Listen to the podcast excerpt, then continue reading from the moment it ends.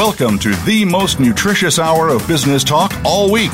This is Coffee Break with Game Changers, presented by SAP. The best run businesses run SAP. Your host and moderator is Bonnie D. Graham. You'll hear from the innovators who have learned to use game changing technologies to shake up the status quo and help move today's businesses in new directions. Now, here's Bonnie D. Graham. Welcome, welcome, welcome, welcome. If you want to run with the game changers, you're in the right place because this is where the best run.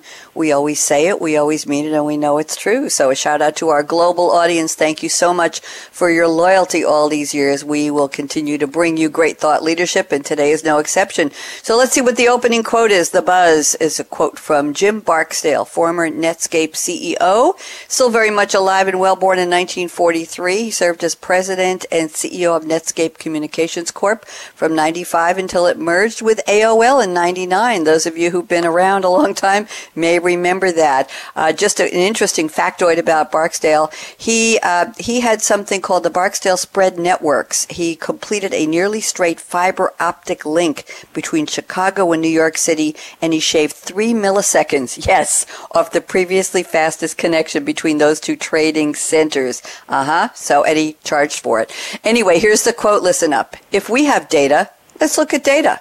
If all we have are opinions, Let's go with mine. Thank you, Mr. Barksdale. So what are we talking about today? Machine learning. It's impacting your core business processes, whatever your business does, wherever you are in the world. But many companies, and this could include you, are struggling with how to operationalize machine learning.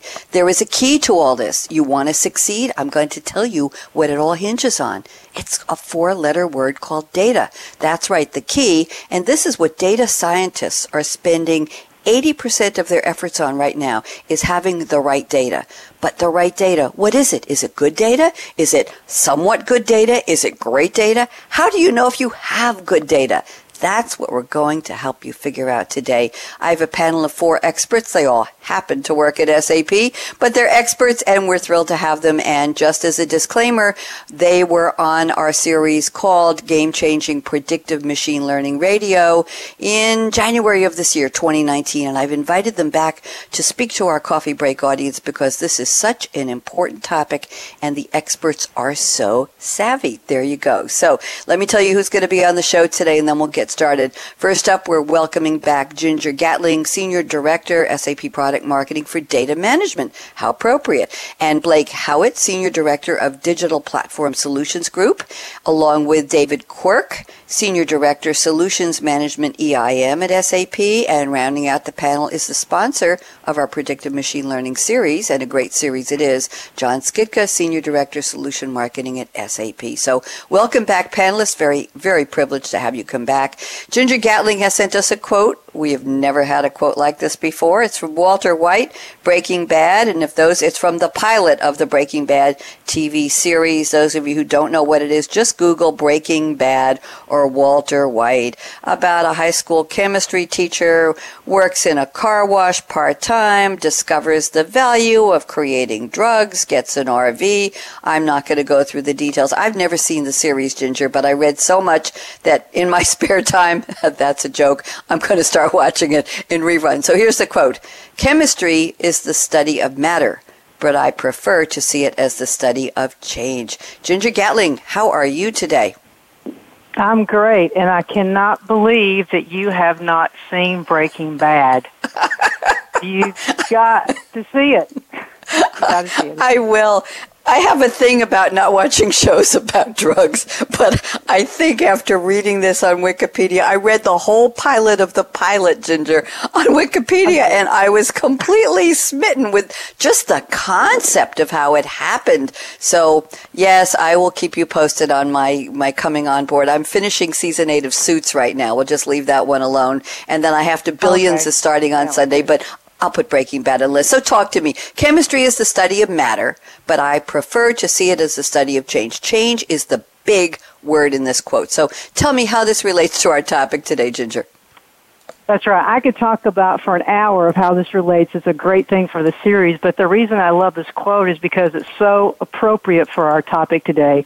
I've been in the IT field for quite a long time, many, many years, and I think that trends and how we deal with data have kind of circled back over the last few years. But what we're seeing, I mean, over the last several years, what we're seeing now is a real a real fundamental change. Change in the kind of data we have to deal with it and our ability to acquire knowledge about that data and to make good use of it and really be able to, like as you said, operationalize it and do some innovative things in, in, uh, in our actually enterprise systems. So if we think of the kinds of, of change that we're having in the data, you know, we're, we're used to dealing with even like structured data, even semi-structured data with text analysis, but now we're looking at huge amounts of IoT and streaming data and video data and tons of different type of data that we don't even understand it. And if you don't know what the data is, how can you quickly and automatically understand it to know how it applies to your business? Right? And then, just like you said before, how do we know which of this data we want to use and how do we know what we shouldn't use in order to really get the insights? Because that's what we're really all about. How do we take the data, apply smart technologies like machine learning on top of this to really get something new and really disrupt that we didn't have before? So this Very well. is perfect. Yep because that's what it's all about the change of the data. Go ahead, Bonnie. It is. And I love your enthusiasm about data, Ginger. It, it, I can imagine, let, us just muse for a second here before I bring on our next panelist. Let's just muse. A company is finding ways to gather data. They're dealing with privacy and they're dealing with confidentiality and they're dealing with the quality of data. Do you think there's still an excitement when somebody looks at the data and says, oh my, OMG, we have all of this information it's like going to a party and having as many cupcakes as you want. What do we do with it? Do you think there's still this wonderment about data from the, from the human slash company side is like, wow, what do we do now? Is that still happening in companies? I think it does if you have the right people with the right incentives. I just heard the CIO from a large uh, corporation speak, and he's like, "We've been in business for so many years, and we've got you know zettabytes of data but we're really not even taking advantage of what we have. So people have a trove and they're so busy just trying to get the sales orders in and trying to get the service tickets done that they sometimes they don't stop. But now with the with the with the growth of uh, chief data officers, right, and with the CIOs really re- realizing the data, and even with uh, there are analysts talking about like Gartner talking about how you can really monetize your data. I think it's a, a new love, right? It was kind of a. I've been involved with data for a long time. We kind of went mm-hmm. out of mm-hmm. style. We weren't the sexy topic, but now we're coming back in. So that's that, that's that's great when, when you've been working with data for as long as I have. So when we have the right chief data officer or the CIO with the right bent, I think it can make a real difference. Yeah.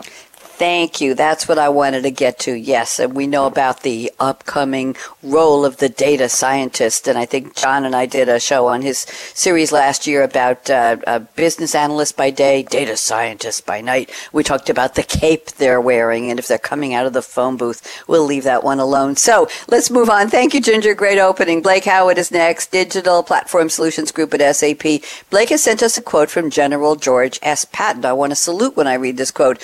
George Smith Patton Jr., 1885 to 1945. Blake, I, I like to ask some of my panelists when we get a quote from somebody who was around before the internet, before wireless, digital, internet, online radio, what do you think they would say if they knew that you, Blake Howitt, in the year 2019 were quoting them? But let me read the quote and then we'll add that in. So George S. Patton, 1885-1945, General of the U.S. Army, commanded the U.S. 7th in the Mediterranean Theater, World War II, and the U.S. 3rd Army in France and Germany after the Allied invasion of Normandy in June 44 and he's very quotable. Here's the quote. If everyone is thinking alike, then someone isn't thinking. I think those are words to live by. Blake Howitt, how have you been? I've been great. How are you? Well, it's very kind of you to ask. I'm, I'm great also. I love this quote because I, I should be using this when I prep my guests. What do I say to all of you? You didn't, you're not coming on the radio show to agree with everyone, with everything they say. We want your independent point of view. So this crystallizes what I've been saying for years and thank you to George Patton for that. Blake, what does this quote have to do with data, please? I was just, I was just kind of laughing out loud because here, here comes Blake channeling another great leader strategist. but yep. uh, I, I, like this quote um, because it, to me, it speaks loudly and clearly about the need for um, that uh, unstable, crazy person at the table. Um, that lone voice in the woods that, to keep um, to keep the innovation cycle thinking uh, rolling. Uh, the, the, the innovation, um, the, the possibilities of doing more with what we have uh, rolling forward. If I mean, if we were all thinking alike, meaning somebody wasn't thinking, think about all the things we wouldn't have today. Right? Uh, I'm certainly not advocating that all of your listeners should start becoming, you know, outright contrarians in every Skype session they sit in on. But the the, mm-hmm. the things that we've marveled at from an innovation perspective, just in my lifetime, were created by people who did their own thinking. Uh, without those disruptors who did their own thinking, I'm making air quotes around the word disruptors.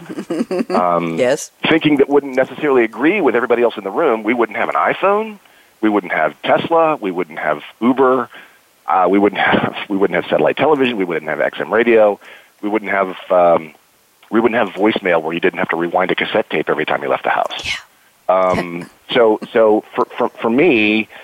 Um, I think we self-soothe ourselves a lot when it comes to data. I think we think, you know, as as a community, I think we say, look at all of this this mountain of data that's available to us, and and we self-soothe ourselves by saying, there's so much of it, it must be good. Um, and that lone voice in the woods, you know, and I like to make that my voice once in a while. You might have you might know that by now. Mm-hmm. Um, that lone voice in the woods that says, "Hey guys, no, it isn't. It, our, our data isn't good, and we need to pay more attention to not just the amount and the quantity of data that we have out there, but the quality of that data is so much more important than how much we have. I mean, if you think about it, the decisions we make based on data um, are either going to go poorly or they're going to go well based upon the data that we have to work with, right? And if it's incomplete or if it's inaccurate, then we're going to make bad decisions whether we're using machine learning or whether we're using right. you know brain power, the quality of the data, the the the the, the, the discipline around how we manage our data and how we improve its quality is something I think we self-soothe ourselves over as a community. So that's why I kind of like this quote. I do too. And while you're speaking, I'm thinking of the three V's of data. I, this stuck in my mind. I think it's from um, from Gartner years ago. Volume, variety, and velocity. I think we need to add. There are four apparently and five. I think we need to add validity. Yes, veracity. That's the one. And fifth one is value. So I think we need to talk about the veracity, and I believe that's what our topic really is today. Is beyond the volume and the uh, variety and the velocity we need to talk about the validity, which could equal value to companies. Thank you, Blake, for that. Appreciate it and love the quote. And let me move on to David Quirk. David has sent us a Chinese proverb. And Chinese proverbs, for those of you who don't know, are developed as part of a social dialect. They're sayings, they're expressions, and very often historical stories.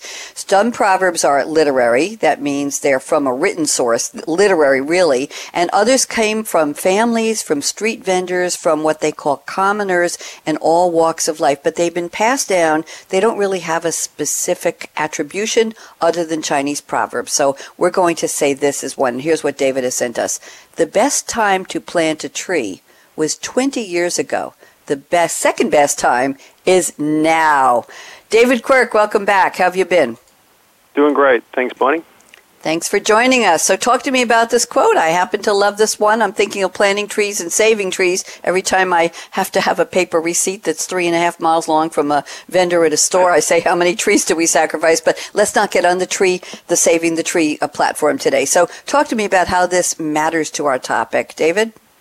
Well, I mean, the, the, the quote itself relates to a lot of things in life, but to me, it stands out as being so relevant to today's topic that I have to think the ancient Chinese person who coined this phrase or first said this must have had enterprise information management, machine learning, and data science in mind when they said it. Because I don't know, I, I, I, just think it really speaks to the importance of, of um, a solid foundation of, of EIM for uh, driving these initiatives. I mean, for, for companies today that want to take advantage of these opportunities, technologies like artificial intelligence, machine learning, being able to drive advanced analytics, um, of course, you know, the focus of today's show.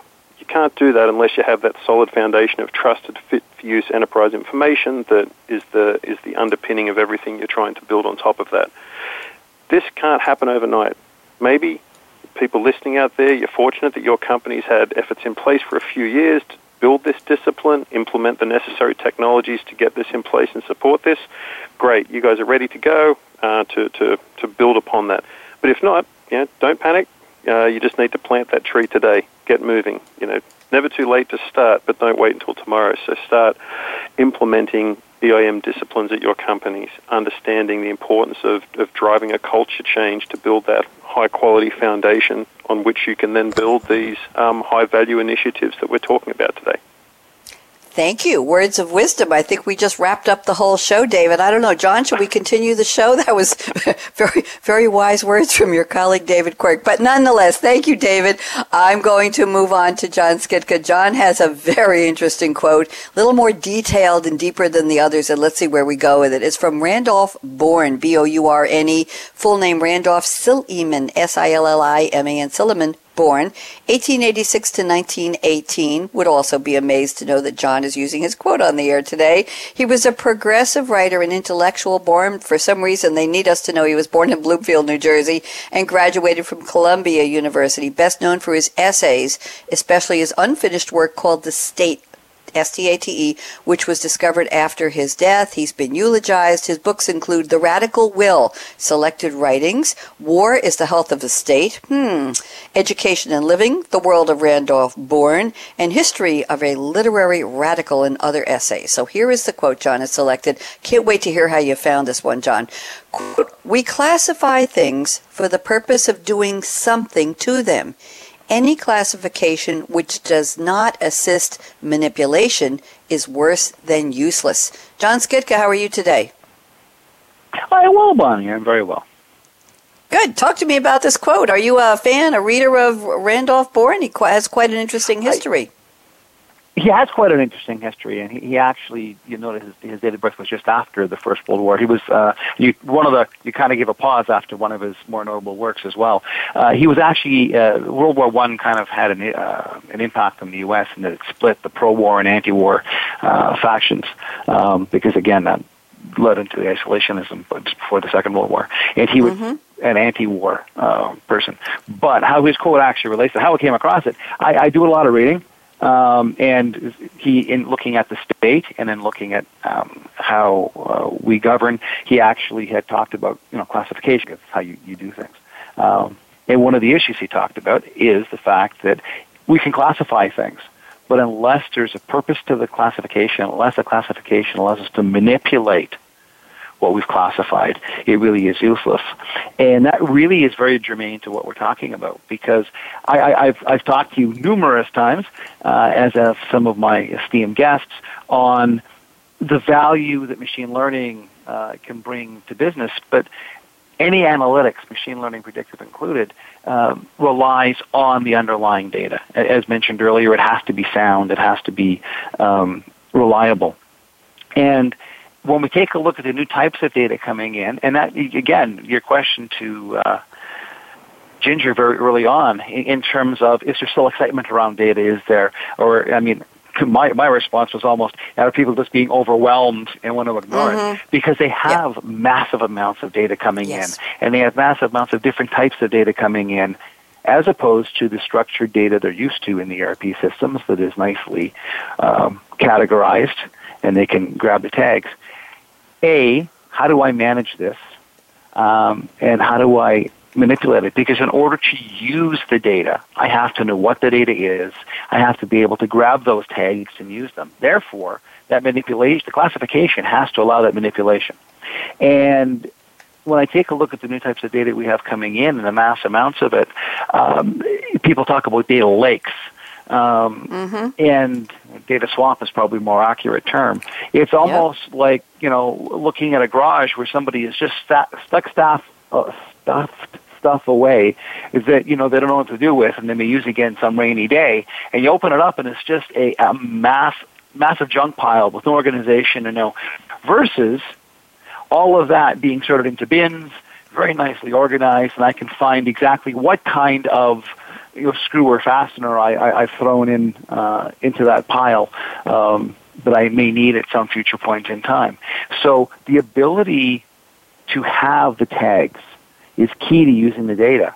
But the biggest challenge we face, especially as we're faced with this onslaught of new and various types of data, is how do I tag them? It's almost a, a task that's beyond human capacity. And machine learning can help with that identification, with that tagging, with putting that metadata or those tags on the data itself, so it becomes useful. And therefore, that classification is key to getting the usefulness out of the data. Thank you, John. Very, very interesting. Yes, we, we've talked, actually, uh, we have a long running series on game changers called Internet of Things with Game Changers. And I believe last year we introduced, f- for the first time, we talked about data lakes, data oceans, data swamps. You're, you're very right on target with that. Uh, so much swimming around. What do you do? How do you slog through it? And I love the way you tied the quote from Randolph Bourne in terms of classifying things to classifying and tagging data. Sounds like the new job of data scientist is definitely in great need. Would you say so, John? Oh, more so than ever. Uh, far more so than ever. And, and the need to actually democratize that because it's almost, I would love a world full of nothing but data scientists, but the reality is I have to scale. So I need the expert to guide those that are not true data scientists, but are able to use tools uh, that democratize that capability and that ability. Thank you very much. Great start to the conversation about our topic, and I haven't officially told everybody, but the topic is Can't Live Without You. I think there's a song about that. Predictive machine learning needs data management, and I think John just flipped that around very elegantly and eloquently. Data management needs machine learning, and a data scientist who has their head on straight. Very good. We're speaking today with Ginger Gatling, Blake Howitt, David Quirk, and John Schitka. It's time for us to get to know our panelists very briefly. So, Ginger, let's start with you. Where in the world are you today? What's your favorite drink that powers you to do what you do and be so smart and savvy and well spoken? And thank you for talking and tweeting at the same time. I do it, and I really value that in a panelist. And tell us just briefly what your current role at SAP is. Ginger, go ahead. Sure. So I'm located in uh, in Texas, in the heart of the United States. I mean, people in Missouri and Kansas and Iowa say they're in the heart, but in Texas, we believe we're the heart of the United States of America. and what is uh, what's in my what's in my my uh, my cup today? My coffee cup today is actually uh, carbonated water from the great country of Mexico. I love carbonated water. I used to be addicted to soda, and I got off of it by drink by drinking Topo Chico from Mexico. So that's really what that really keeps me going. I don't know what it is about carbonation, but it but but it gives me what I what I need to get through the day. So at SAP, I'm all about. Um, uh, evangelizing. I'm in the product marketing uh, role. I work with John. We work closely together about making sure that people are aware of, of what we're doing, and particularly in this machine learning and data science space. And I'm happy to be here today. Thank, thank you. so we're much very for happy. Back. That's quite quite thank a bit you. having a Texan back. So thank you. Oh, we're very, very happy to have you too. Blake Howitt, you're up next. Where in the world are you? What do you love to drink? And what's your role these days? I am in a, a suburb of Charlotte, North Carolina. Oh, right. No one would ever mistake for the heart of the country. But um, I'm in Um, Durham, and together, Charlotte, Durham, Raleigh, we, we can say we're the heart of the country, can't we? We're more like the left hip, I think, really, honestly. Um, Have you, if you had a hip I- I- replacement, I or mean- are we going with natural here? we're not. No, no, we're not. We're not the prosthetic hip. We're the natural hip of the country. I'm That's glad- what we me are too. here in the Carolinas. And and, and honestly, I think um, uh, I think that uh, Charlotte specifically is. You know, and we just we just they just announced another gigantic uh, bank merger and acquisition action here. So Charlotte's actually going to climb to, I believe, the second largest banking center in the country when that. Oh, my. So we're we're very proud of of uh, of our status as a banking city when we used to be basically just a wide spot in the road hundred years ago. So, um, There- my cup yep. today has, um, and this is number three on the day at uh, at eleven twenty six Eastern. There'll be three more in this afternoon. Uh, Sumatra with a little bit of uh, creamer and then two packets of the yellow stuff. Um, an interesting. I, I, I'm not going to hark back to the quote Ginger brought us from Breaking Bad about what you just Yeah, right. said. I'm The sure somebody's stuff, thinking right. it, but I, I wouldn't go there. Go ahead. um, my role, uh, I, I'm part of the North American Center of Excellence for our, our platform and technology team, um, which means um, essentially we're, we're, we're focused upon uh, data as, as an essential uh, asset of any organization. Um, probably your most powerful asset, whether you know it or not. Uh, the, the, the, probably the most value in that asset uh, than, than in most organizations than in, than, than other places. Um, and and how we manage that data and store and move that data around. That's the central focus of the team that I, I sit on. And, and what we really do is um, ensure that you know the good work that we do uh, in development and engineering, uh, you know, sees the street, and that uh, our customers are aware of of um, the various different ways we can help them on their uh, their digital maturity path. So that's that's what I do. Thank you very much. Happy to have you back, Blake. Always, David Quirk. You're up next. Three questions. Where are you? What do you love to drink, and what do you do? All right. Well, um, originally from Australia, but uh, right now living in um, Morristown, New Jersey, and been here for quite a while.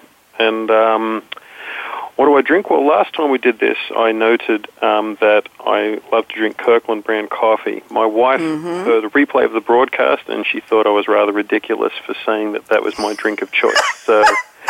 Uh, I'm not going to go with that this time. I'm going to pick a more fun selection, and in honor of um, the dude from the Great Lebowski, a delicious White Russian, which would be a drink of choice on the weekend. So, Ooh, nice. Um, you want to give the recipe for a White Russian so people know? Oh, very easy. It's the easiest drink in the world to make. One shot of uh, vodka, one shot of Kahlua, and one shot of half and half. So one, one, and one. There you go. Serve it on ice. over ice in an old fashioned glass. You can use milk or half and half as an alternative to cream. Two thirds parts coffee liqueur, one two thirds at uh, five parts vodka. Yes, that would certainly knock me to my knees. I'm not very good with vodka, but I've had something similar. And who doesn't love Kahlua? Okay, there we go. So, what's your role these days, David? What, what are you up do? to? I work in the solution management team for our EIM suite of products. So it's quite a, a broad portfolio at SAP and responsible for bringing those products to market. Uh, in the context of that role, get to spend a lot of time talking to product managers and developers within SAP. But the part I enjoy the most is talking to you know, customers, analysts, our partners that are, that are dealing with these, these challenges that our customers are facing on a day in, day out basis. Thank you very much. Speaking of facing on a day to day basis, I know that's what John does. So, John Schitka, talk to me. Where are you today? I have a feeling I know. What's in your cup or what are you dreaming about drinking later? We'll give you that extension. And what are you up to these days, John? Go ahead. Thanks, Bonnie. So, uh, I'm based in Waterloo, Canada, just outside of Toronto, Ontario, Canada. Um, and uh, it's the end of winter here. There's still a bit of snow on the ground, but it's hovering around the freezing mark. So that means it's, you know, not just a nice cold day. It's a damp cold day, which kind of cuts through you. Which means that when I get back uh, at the end of the day and I want some to uh, drive the chill out of my bones, this time of year I normally grab uh, a nice glass of absinthe, um, particularly the Van Gogh edition, uh, if I can get it. Normally I have to travel to get that one, but uh, it's quite a nice little uh, way to get the chill out of your bones. Uh, mm-hmm. What am I up to these days? Uh, again, I just actually I just came back. I was in Chicago yesterday, uh, uh, supporting the Intelligent Enterprise Tour, talking about data-driven strategy, and doing a session with someone. Uh, most of the panelists will probably know Sue Wake, and oddly enough, the topic of discussion was data governance, the need for that data governance, and how um, machine learning fits into all of this. So very much what we're talking about today. So my role is trying to help uh, SAP uh, evangelize how it can um, help uh, customers um, achieve the intelligent enterprise and, and, and, use machine learning, predictive learning uh, in achieving their, their business goals. Thank you, John. And John, you mentioned absinthe as your drink for warming up. Is that the right one? Yes. I just want to spell the it for our uh, listeners. Go ahead. Yep. Go, I was going to go ahead. A B S I N T H E. There's an absinthe green velvet, which is a little on the expensive side. If you want to go all the way up the chain, absinthe Pernod Fils Tarragona vintage. That's it's a, a, paycheck of a couple of weeks. Absinthe Hamlet Classic Green and Absinthe Gustav Barrel Age. Do you have a favorite one of those, John? Uh, those, no. As I said, my, mine is the Van Gogh edition um, out of uh, Distillers de Provence uh, out of France. Uh, it's got a nice picture of Van Gogh on the box. he was one of the famous drinkers back when um, it had wormwood in it, which actually really kind of got misconstrued because it is a hallucinogenic, but really it didn't have any an impact because it was just a flavoring. Um, but it was one of the reasons that absinthe got a bad name and was kind of banned for for a while till it came back into into favor. In fact, you mentioned Pernod. Um, mm-hmm. They make the absinthe, and that's what they originally made. And then when absinthe was outlawed, they just basically kind of took the wormwood out and made straight Pernod, which is a good second uh, choice. Uh, if you're after something. Uh, well, in, in would you believe, John, there's a website of people, famous people who drank absinthe? Would you believe believe it? Vincent van Gogh, Oscar Wilde, Charles Cros, a Renaissance painter, poet, physicist, chemist, musician, inventor, Charles Baudelaire, Paul Marie Verlaine, Arthur Rimbaud, Guy de Maupassant, Alfred Jarry, Ernest Hemingway, Marilyn Manson, all are Pernod fans. So you're in good company, John. Really I am. Are. You mentioned Hemingway. That's how I came to know about it back in my childhood years because it's it's featured as uh, the protagonist uh, drink of choice in For Whom the Bell Tolls. I, I don't know okay. that I've ever felt like more of a peasant than I do right now. not knowing I was about to about say, I don't even, John. I don't, I don't understand. You're, we're in very good company with John on the show today. John, can you get that? Can you get that in a can, John? I mean, is that is that something I can? I mean. sorry. This, that's the problem with having panelists back who know each other so well, have done a show with me before. We get very, very comfortable, but we got to get back to our business topic. We're going to take a break because we have to do the laughter off air. It's all very friendly here. I'm Bonnie D. Graham. I'm not drinking absinthe. I can't even deal with vodka. We're going to take a break. We're talking about today. Uh, the topic is can't live without you, and that's not the absinthe. Is not the answer to that. Predictive machine learning needs data management. Do you have good data? Do you have data that's manageable? How do you tag the data? Do you have data scientists on your collection of people working with you and for you? Are you using predictive machine learning at its best to help you sort, classify, tag, and use the data? Does your data have volume and velocity? Well, it needs, it needs variety, but it also needs veracity and value. And that's what we're talking about today. Ginger Gatling, Blake Howitt, David Quirk, John Schitka. I'm Bonnie and I plan to still be after the break. We really need to take a break. My engineer says this is called Happy Hour with Game Changers again.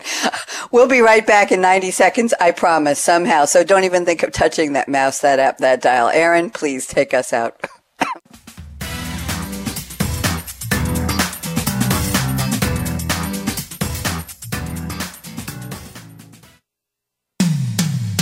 When it comes to business, you'll find the experts here. Voice America Business Network.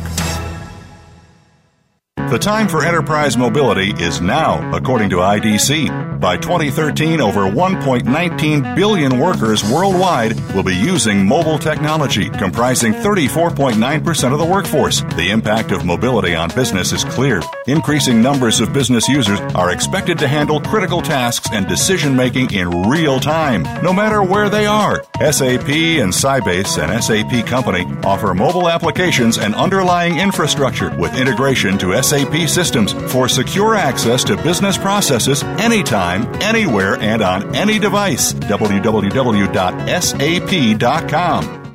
Business news and discussions are always changing. In order to stay ahead of the game, sometimes you need to be a follower. You can follow the Voice America Business channel on Twitter at VoiceAM Business. Again, that's at VoiceAM Business and stay current. We're making it easier to listen to the Voice America Talk Radio Network wherever you go. In addition to listening live, you can check out information about your favorite talk show hosts, discover new talk show personalities, add shows to your list of favorites, and listen to all of our show archives on demand, all from your iOS, Amazon Kindle, or Android device. Download it from the Apple App Store, Amazon, or Google Play, and get ready to tune in. The Voice America mobile app, powered by Aircast. When it comes to business, you'll find the experts here. Voice America Business Network.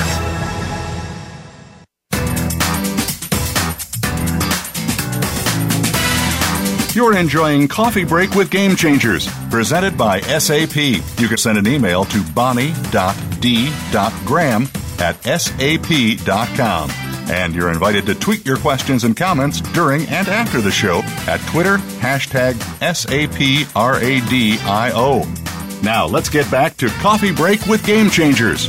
Here we are. We're back. We are speaking about a very serious topic. We are smiling while we do it, and that's the best kind of conversation to have. Can't live without you. Predictive machine learning needs data management. Ginger Gatling, Blake Howitt, David Quirk, John Schitka are joining me today, and we are going to take a very deep dive into the topic. We already have, but we're going to get down into some of the numbers. Ginger told me the following 78% of organizations want to simplify quote unquote quality data sharing across procurement and production and integrate with their inspection activities. This is from a business performance benchmarking study by SAP. And IDC says only 17% of mid-market companies have an enterprise-wide data management strategy. So Ginger, take us a, a little deeper into these numbers. I know you have a lot more to share with us. How bad is it or how good is it? Yeah, I guess bad or good depends upon your perspective. Um, I think the the, the first number, 78% of organizations want to simplify quality data sharing. That really speaks that we have a lot going on where I'm in the shop floor, I'm making something, I have some anomalies, I have some, you know, some checks that need to happen on the equipment that I have, and we're really not all speaking the same speak. Someone may see a, a report of what's going on with the shop floor, but the person who's actually uh, working, a machinist or whatever, is experiencing something else, and we really always aren't sharing the same information because the data is just not what we need it to be. So, and that number's kind of surprising, right? That that it's still this high of 78%. And I think a lot of that is because of the evolution of the types of data that we need to determine what this quality data is, you know, that we were talking about earlier, and being able to integrate that. So, for example, if I can now know things by y'all mentioned IoT earlier mm-hmm. by um, by by applying IoT and and bringing that in with machine learning metrics to better predict what's going to happen when I'm when I'm when I'm firing up this piece of metal that I'm using to make an airplane at you know however hot it is what's what's the likelihood that it's going to fail so now we have so many more pieces of tangible data that we can bring in like from how it's used in production and how it's used mm-hmm. with our customers so that that that number is yeah I think bad news, good news. I think what's what's different about that number is now we know, and because data is so important, it's more visible right? So, and, and right, the other number you had with that was an IDC study of, of mid-market companies. So mid-market companies really make up the most of the companies, right, around the world. And only 17% of those have an enterprise-wide data, managed, data management strategy. And that's one I think is something that's just a really huge opportunity in the inter, in the uh, mid-market company space where really we have to look at you have fewer resources, you have to do more with fewer resources, and you're being asked to, to do more just because we said of, of all the data that's available to us. So setting up that, that enterprise-wide uh, data management strategy, there are some good uh, thought leadership reports, independent ones that have recently come out on how do you start with that? How do you get aligned with that? Where do you start? You have to start with, you know, where it's having the biggest impact on, on your biggest revenue generator. So these things what's good about this, I think the good is that we're getting the numbers to actually know this, and so it really presents an opportunity that you really have to say, Am I just assuming that I have the right data when I'm looking at that report? What am I actually doing to make sure the data is what I need and it's the quality that I need? And what are the metrics that are being applied to that from all types of data, right? Not just the data we're used to that's in our enterprise application, but other data that, that we're bringing in as well. So I think we have good and bad, but of course, you know, it's going to be a lot good as we're able to, to use machine learning to apply to all this to make better decisions. Bonnie. Th- thank you, Ginger. Great. I love your enthusiasm. I don't think I've ever heard anyone speak so excitedly about the word data, and that's why we're so happy to have you on this panel. Let's move around and see. Let's continue the excitement with Blake Howitt. Blake, thoughts about some of the stats that Ginger just shared with us? Agree or disagree? You I, want to expand on anything? Agree, but I think that uh, my my dear friend Ginger, you know, one of the things that that that quote says is want, right? 70% want, or have expressed the desire to do something more effectively. Um, I think what what counterbalances that um, is are they really doing anything about it? And so on that topic, a little bit of research will tell you. Um, you know, last year, um, spending in you know, globally on artificial intelligence, machine learning, that sort of stuff, uh, topped out at about $36 billion as a market. And yet, the biggest number I can find in my research um, around money spent on data quality, data integration, data management, true data management tools, um, apart from databases, is something like six or eight billion. So we want to, we want to get better at this, but we're not investing in it the way we are in the sexy stuff, machine learning, artificial intelligence.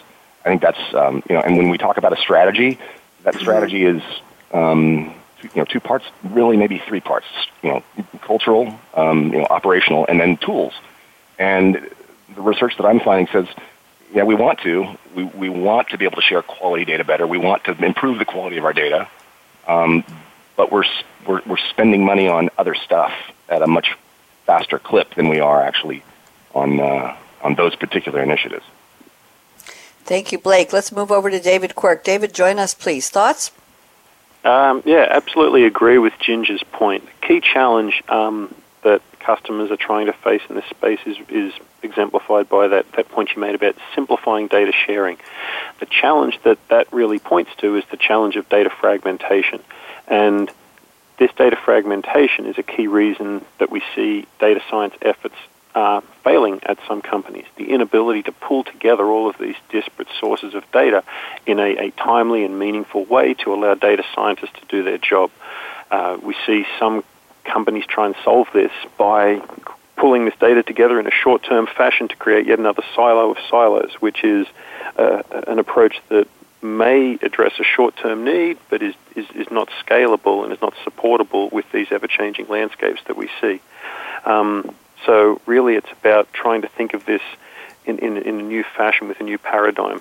Uh, you'll hear terms like hybrid data landscapes. You'll hear terms from analysts like the data fabric trying to process this data in place, allow the agility to grow with rapidly changing landscapes, facilitating this combination of you know, enterprise and unstructured data across across a landscape using existing databases and processing engines that you have to then pull this data together to allow data scientists to be able to do what they do best. So to really try and address this need to simplify the data sharing, to pull together all these disparate sources of information to, to, to drive that, that purpose that we're looking to get out of this. Thank you very much, John Schitka. Thoughts, please. Love to have you join us. Yeah, actually, I have to agree with the fact that there's that need for a new paradigm.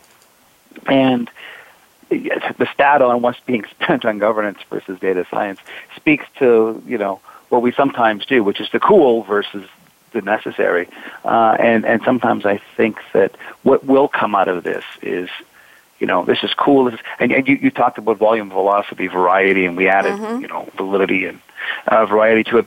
Big data, you know, five years ago, it was a cool term. It was something that was, and, and then it worked down now into what is a business value. And I think that with what is happening and the need for the governance, especially with the new data sources and how do I, how do I deal with this? I think that a lot of focus of a lot of what is happening in that data science world, a lot of that spending will shortly come to bear, build that new paradigm onto and how can it be used in um, data management, either identifying and prioritizing new data sources, um, you know, integrating uh, the data and, and, and, enriching it, tagging it, uh, actually helping discover where it's stored. um, mm-hmm. So I, I really think that, that the machine learning processes will be driven into this, and the focus will be on, on how do I make that machine learning um, bring value uh, and, and, drive data governance, which is key uh, to business. Thank you, John. Ginger, I'm going to move around the table because we have just about six minutes so we have to go to our predictions round. So I'm going to pick a couple of other topics from our other panelists list. So, Blake Howitt, you say AI, artificial intelligence, and machine learning are more important than the data itself. You may have mentioned this in our some earlier parts of the show, but I, I want you to focus in on that, hone in on that. Where does it, artificial intelligence come in? Are people still confused about AI and ML? You want to straighten us out? I, I, I don't know if it's confusion as much as it is um, uh, um, maybe it's overestimating the the the or, or underestimating the importance of, of machine learning and artificial intelligence. We um, we we brought up the name of one of my colleagues here a few minutes ago, um, and Sue Waite has a mm-hmm. thing that she says in front of customers that I just absolutely love, and that is your children, your your data is like your children, right? You don't just put it, you know, um, put it in its room and keep it there. It, it goes out to play, and when it goes out to play, it gets dirty, and the more the, the more children you have, the, the bigger task it is to keep your children clean, right? Data behaves the same way. The more of it that you have, the more um, the more difficult it is and the more cumbersome it becomes to actually manage and cleanse and enrich and refine and consume.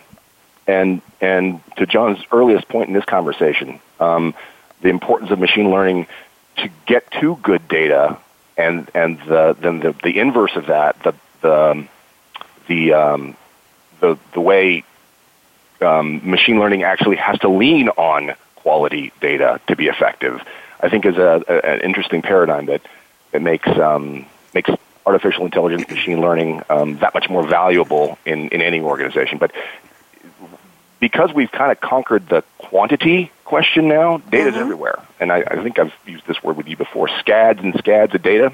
Yes. It's out there. How do we manage it? How do we ingest it? How do we distribute it? How do we cleanse it?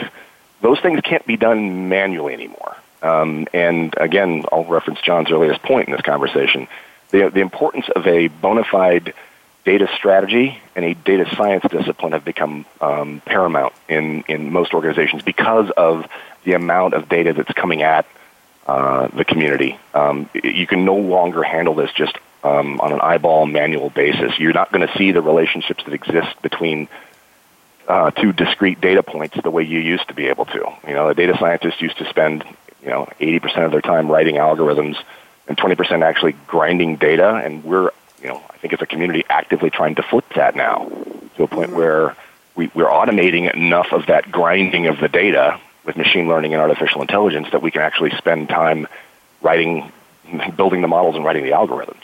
So, um, if, from my perspective, I think that tells us that machine learning, artificial intelligence, getting to a more predictive posture has actually become more important than the underlying data itself.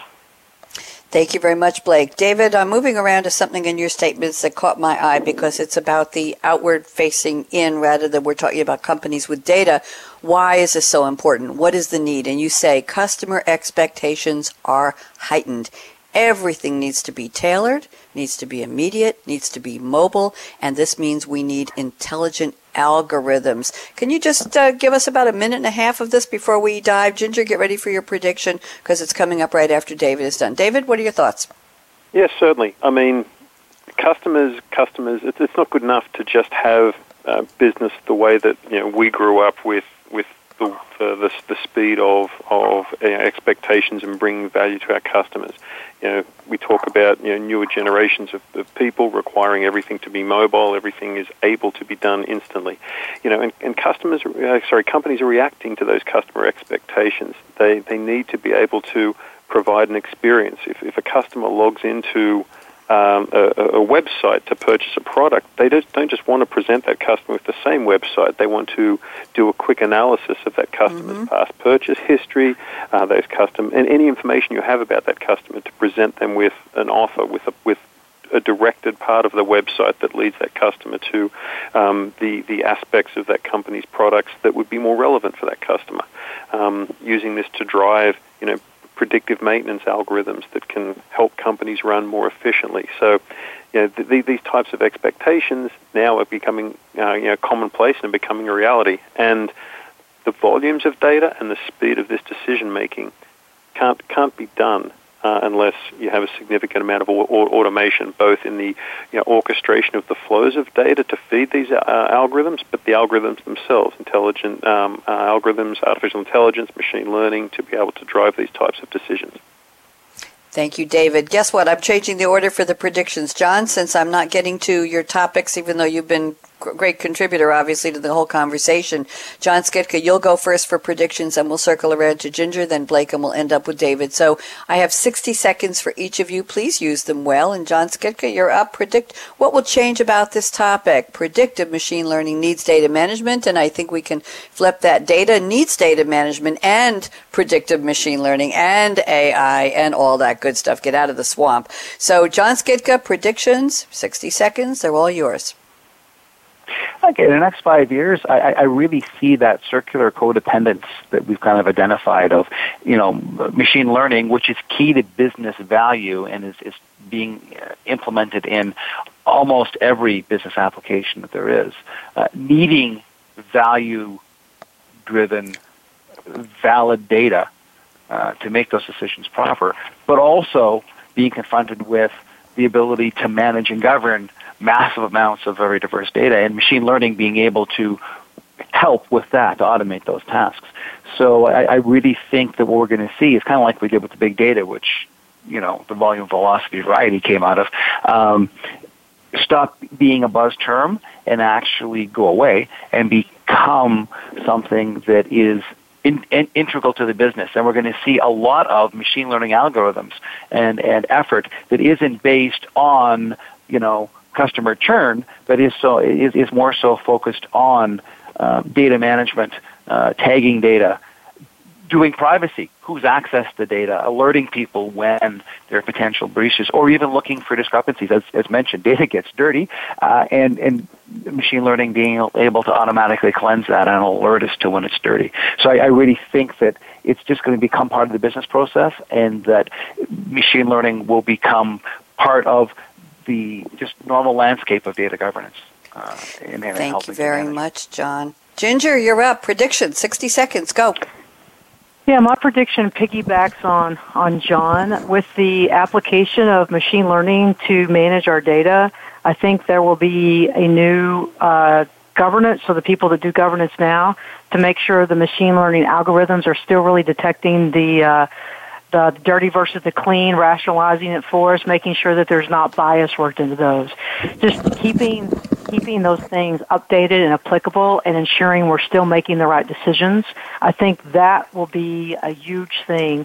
Machine learning, uh, all these decision scientists will be part of our, our applications that the off-the-shelf applica- applications that you purchase, but I think governance will be a huge thing in the next uh, four to five years to make sure it's doing the right thing. That's my, Thank my you.